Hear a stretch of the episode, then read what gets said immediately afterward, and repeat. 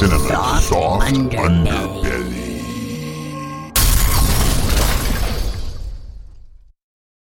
Hello, everyone.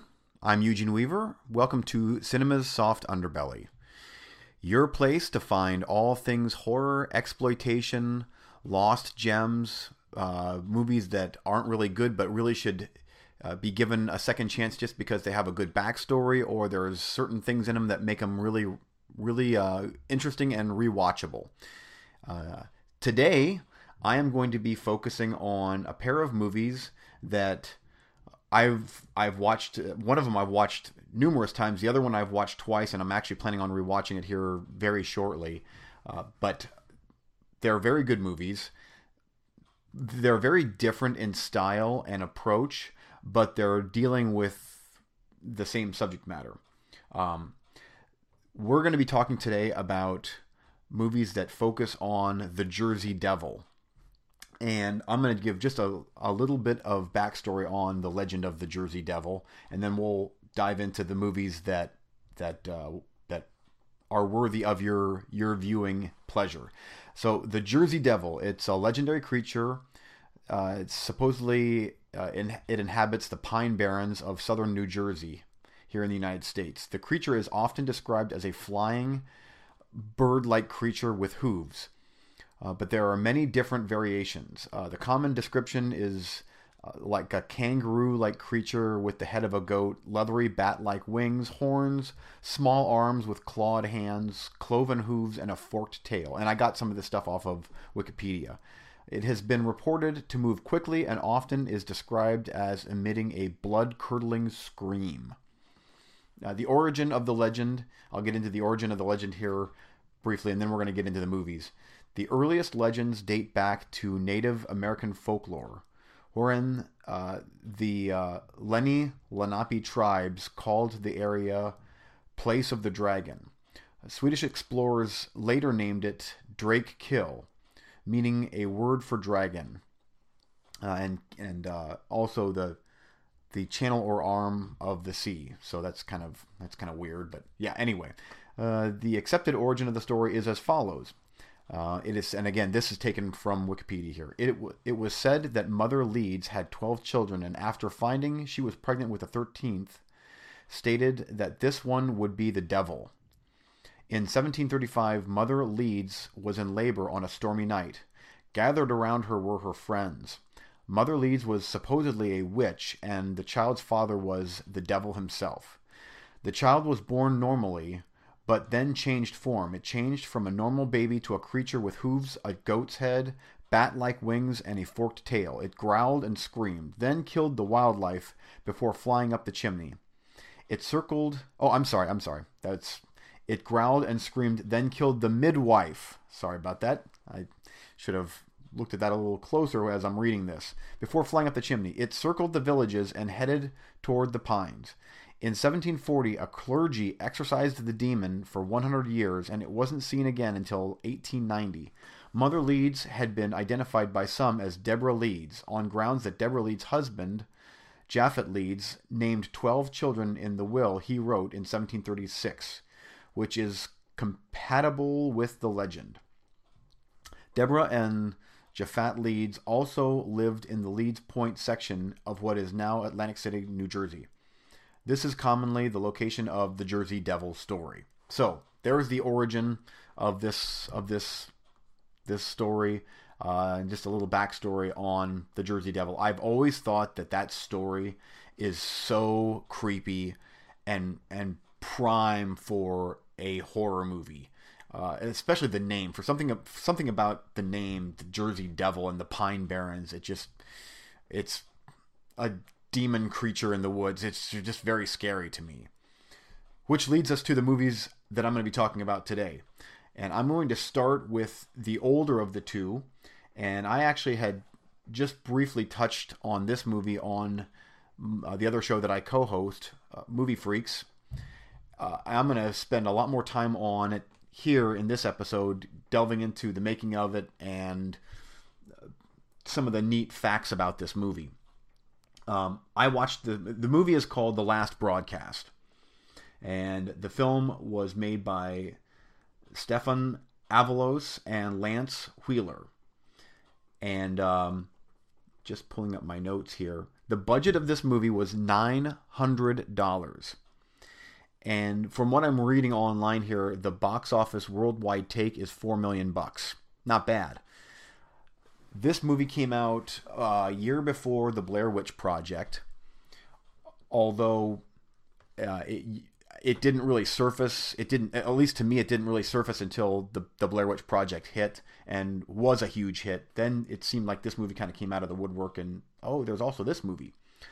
Didn't get obviously didn't get near the recognition that the Blair Witch Project did, but it is very similar to the Blair Witch Project in with the whole found footage thing, shot on a shoestring budget with uh, you know non actors basically set in the woods and something is lurking and all that good stuff.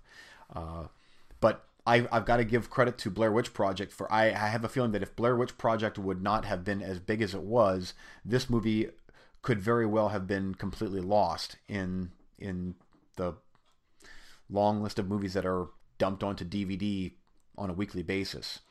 But this one did find some acclaim. It got somewhat good reviews. Uh, I personally think the movie is fantastic. Uh, it's granted, keeping in mind that that very very low budget movie uh, cost of nine hundred dollars. That's super low budget. This was the first movie to be filmed, edited, and screened entirely digitally. And this was back in 1998 that this was made. So this was made before Blair Witch Project. Uh, no film was involved in the making of this. And back in the 90s, uh, feature length movies were pretty much you had to shoot on film. Uh, the cameras out there, the video cameras out there, the digital quality just wasn't good enough to make a movie. Now, almost every, I mean, there's very, very, very few movies are actually shot on film anymore. Uh, and you can pick up a video camera at your local Best Buy or on Amazon for, you know, 500 bucks, and that thing is going to be great high def quality video camera. Well, back then things were different, but these guys they got a digital camera. The video, the movie, once it was done, it uh, the premiere screening was released digitally to cinemas across the U.S. via satellite and shown using Texas Instruments DLP digital cinema projectors. And that's another thing is like digital uh, digital cinema projectors DLP is now common in the world of home theater projectors. It's you can pick up a home theater projector for not much money in high HD. But back then, it was it was almost unheard of. That was such a new thing. Uh, so very very forward thinking. I think that's so cool. I know that George Lucas was a big a big pioneer of the digital age, but these guys came first. I think that's really really cool. So I'm going to give a synopsis on the movie and then just give you my my thoughts on it. Uh, the film deals with a documentary filmmaker named David Lee and his investigation of the fact or fiction murders, where a pair of public access television cable TV hosts were murdered in mysterious circumstances. Lee sets out to find the truth behind these killings while making his documentary. Fact or Fiction is a show dealing with unsolved mysteries and the paranormal. Its two hosts are Stephen Avkast and Locus Wheeler, which they have obviously they they took the names of the directors and changed them around. And like everybody that made the movie actually stars in the movie too. It's such a independent little tiny movie that everybody helped everybody else out. So if they were making the movie, they were also starring in the movie. Um, initially a success, we find out through Lee's inter, inter investigations that the show is failing and is threatened with imminent cancellation. It is at this point that Avkast comes up with the idea of a live internet relay chat section of the show. And again, this is 1998 that this movie was made. Internet was fledgling back then. I mean, we're talking like five years old, and it was, you know, slow internet. So this is, there again, very much forward thinking, and I love that. It's during one such chat that a caller gives Avkast the idea of searching for the Jersey Devil in the Pine Barrens. Um, there's no details on the actual legend. It's just Jersey Devil Pine Barrens. Uh, they jump on the idea and they recruit a sound man who allegedly can record the paranormal normal and a guy named Jim Suerd, a, a psychic. Uh, Lee later claims that Suerd is emotionally disturbed. The plan is for the four of them to enter the Pine Barrens, where Suerd will lead them to the location of the Jersey Devil. During the hunt, they will broadcast a live show simultaneously via television, internet, and amateur radio, also known as podcasting, kind of, I would imagine.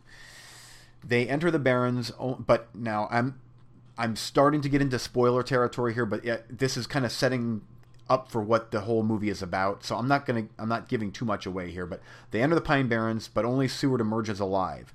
And you learn about this fairly quickly in the movie when you watch it. The others are horribly murdered. Avkast's body is never found, though it is made clear during Suerd's murder trial that he could not have survived considering the amount of blood lost at the crime scene. Um, I have a couple more notes here, but again, I don't want to give too much of the movie away. But basically, the whole movie is a cross between found footage because there is footage there's footage uh, from their taping at the Pine Barrens that the uh, that this David Lee guy that is basically he is narrating the movie that you're watching. He's narrating the the last broadcast, and so he's trying to find out what was on that highly damaged footage that was shot out in the Pine Barrens. So it's partially found footage, partially a documentary show, fake documentary show. You know, they're doing interviews with you know, all sorts of different people. Um, and there's also a little bit of actual uh, movie movie in it. So we've got three different types of movie making in, involved in this thing. And again, I, I want to be very vague with this because to give too much away would give away some of the surprises in this movie. Obviously, with that type of a budget and back then, you have to keep that in mind when watching this and don't think this is going to be the greatest thing ever. The acting is kind of hokey. Some of the dialogue is hokey, but that's okay. Um, these are non actors doing their thing. I think it's so cool that they did this. And the first time I watched this movie, I remember I rented it because, ooh, it's you know on the cover here it says uh, it preceded the Blair Witch Project, and I loved the, the, I love the Blair Witch Project. Saw it twice in the theaters and watched it numerous times on DVD and, and Blu-ray, and so like ooh, I've got to see this. And this is back, you know, I way back in the day that I watched this the first time. So I watched this movie late at night uh, in the dark, and I was so scared. It was so scary. Something about the setup of it, the twists um, the being out in the Pine Barrens and it's you can tell it's just it's cold out there. They're they're shooting obviously on location, and it's cold and dark, and the video quality is bad, and the narrator is his voice is fits perfect with this movie. Uh, he's just got this monotone voice that it's it's not like he's passing judgment. He's just delivering what he considers the facts of this case and what went down. And uh, man, it's creepy, very creepy. Now again, I haven't watched it in a couple of years. Last time I watched it, though, I thought it was I, I thought it still held up. Uh, but it's, it's one of those movies where it could be that you know since since this movie came out, we've all been so jaded with so so so so many found footage movies, and they just it's like they keep pumping out year after year. Uh, so it'll be interesting to rewatch this movie having seen so many found footage movies. It may have lost a lot of its bite, but if you watch it in the context of when it was made and the budget behind it, the storyline and the ingenuity behind it, I think it's very, very good. And it's very, very uh, worthy of being rediscovered. Even if you don't like the movie, I think the fact that they did this even before Blair Witch Project did is so cool. And before both of these, I mean, this type of movie here, uh, a lot of people say, oh, it's kind of like the Blair Witch Project. Actually, no, it's like all these found footage movies come from, essentially come from one movie. And that's Ruggero Deodato's Cannibal Holocaust that was made back in the, I think, 1979, 1980, uh, right around that time. That was, to me, that was the first found footage horror movie. And so many movies have tried to emulate that and including the Blair Witch Project. It's you got your filmmakers that are kind of cocky and they go to a place they shouldn't, and they do things they shouldn't and bad things happen to them and it's caught on tape and then it's discovered. That is cannibal holocaust. It is that movie there is a whole episode in and of itself. It is one of the most notorious graphic gory grindhouse movies ever made. Just got a fantastic blu-ray release i'm going to focus on that at a, in a later in a later show but more than likely, if you're watching this, if you're listening to this show, you've probably heard of Cannibal Holocaust. If not, uh, run out and get that movie immediately because it is the granddaddy of all, uh, of all hardcore horror movies slash found footage movies. So anyway, back to the Jersey Devil. Uh, for the most part, there's not a whole lot I can say about the movie without giving, starting to get into real uh, spoiler territory. However, I do highly advise you out there, if you're into this thing, give it a shot. Even if you don't like it, it's still worthy of a piece of horror history. Moving on, I'm going to get into the newest of the Pine Barrens Jersey Devil movies, and there, I'm sure that there's other ones out there because it's just there. That's such a ripe storyline for a horror movie. But I'm going to touch on one of the newer ones that I've seen that deal with that, and that is called The Barrens. And it was made by Darren Lynn Bousman, and he actually is the director of Saw Part 2, 3, and 4, and Repo, a genetic opera, which I uh, I forced myself to sit through. That was that was that was torture. However, the Scream sequels, the first couple are are very very watchable. I really like this movie though, The Barrens. Uh, this is probably my favorite movie from him. Um, it doesn't have a huge budget. You can tell that right away. I believe it was shot on 16 millimeter, and it feels like that. It has that video, or it has that that cinematic film-like feel to it, which I I like, and I think that that does start to be missed a lot nowadays with with stuff shot on uh, on digital video is you lose that cinematic feel. Uh, it seems like every other movie that pops up on Netflix that's a year old has this shiny, glossy feel to it, and some of them work great, but then others, others I like that film feel that uh, that it looks like film because it's shot on film. This is a great example. House of the Devil is another great example. Ti West uh, for a lot of his movies, not all of them, but uh, at least a couple of the movies that Ti West has done, he shot on film. But The Barrens, I believe, was shot on 16 millimeter film. Um, reading over the some of my notes here, it stars uh, uh, Stephen Moyer, and he's from True Blood, and uh, Mia Kirshner, she's been in some stuff, and but for the most part, we're not dealing with big big name actors. The film was released in uh, under several several different titles in over in Europe. Jersey Devil in German speaking countries and The Forest in France and Belgium. I think all of them work. Uh, the Barrens is a good title though because it does. For me, when I heard the Barrens, and then you see the cover, you're like, all right, well this movie is set in the Pine Barrens, and if that's the case, then it's probably about the Jersey Devil. So, I'm going to read what the movie is about.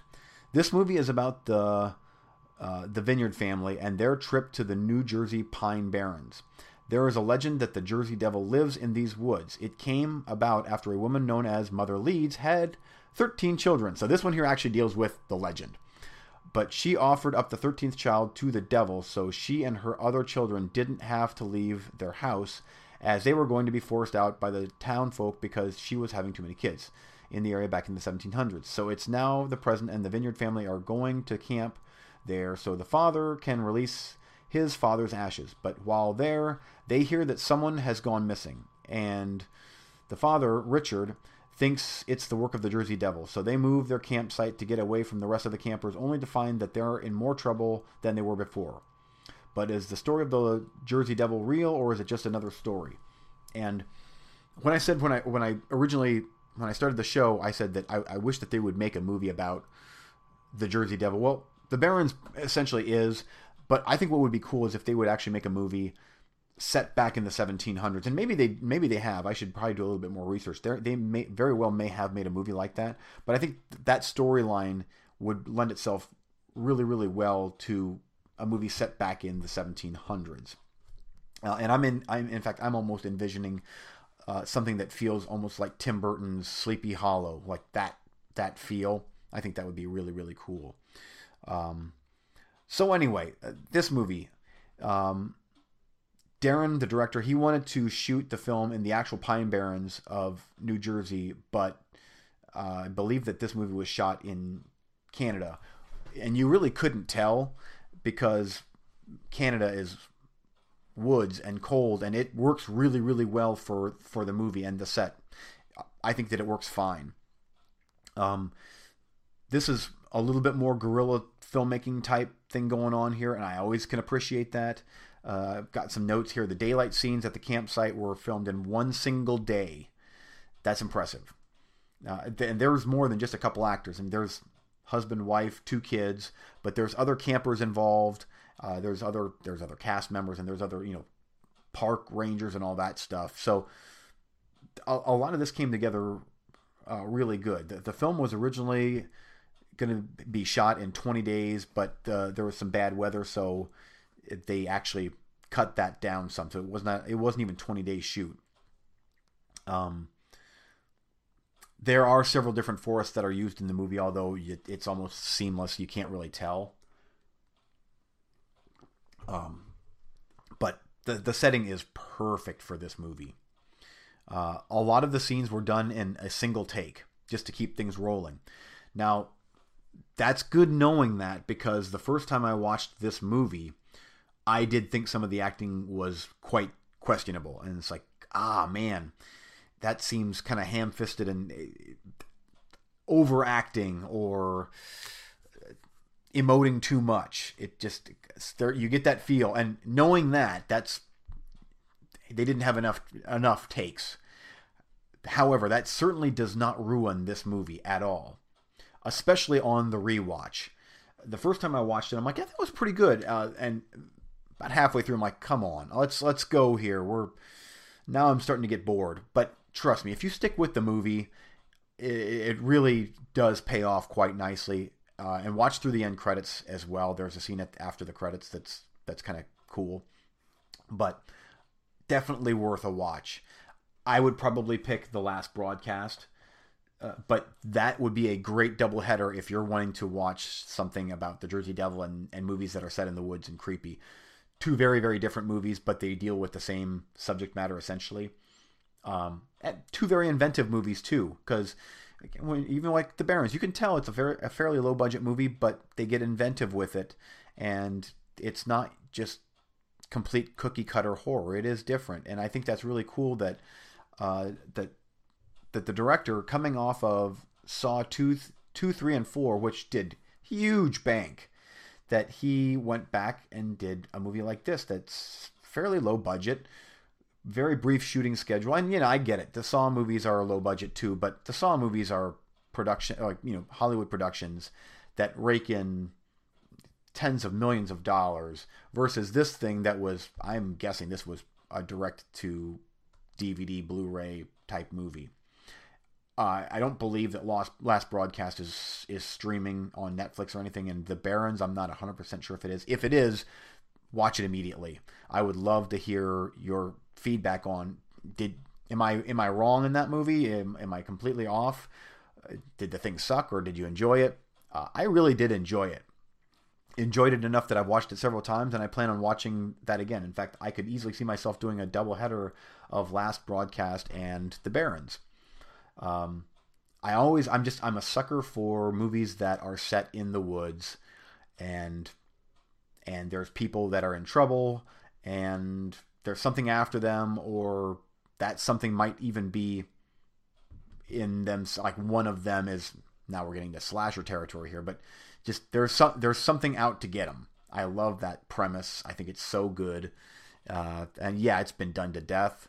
But when it's done right, it makes for a great horror movie. Because what what better setup for a horror movie than a creepy woods? I could name probably hundreds of horror movies that are set in the woods and uh, for one reason or another, it it it should be there. It it works so well set in the woods. Uh, in fact, one one movie that really comes to my mind uh, that that the woods is the perfect setting for is The Howling, uh, about werewolves.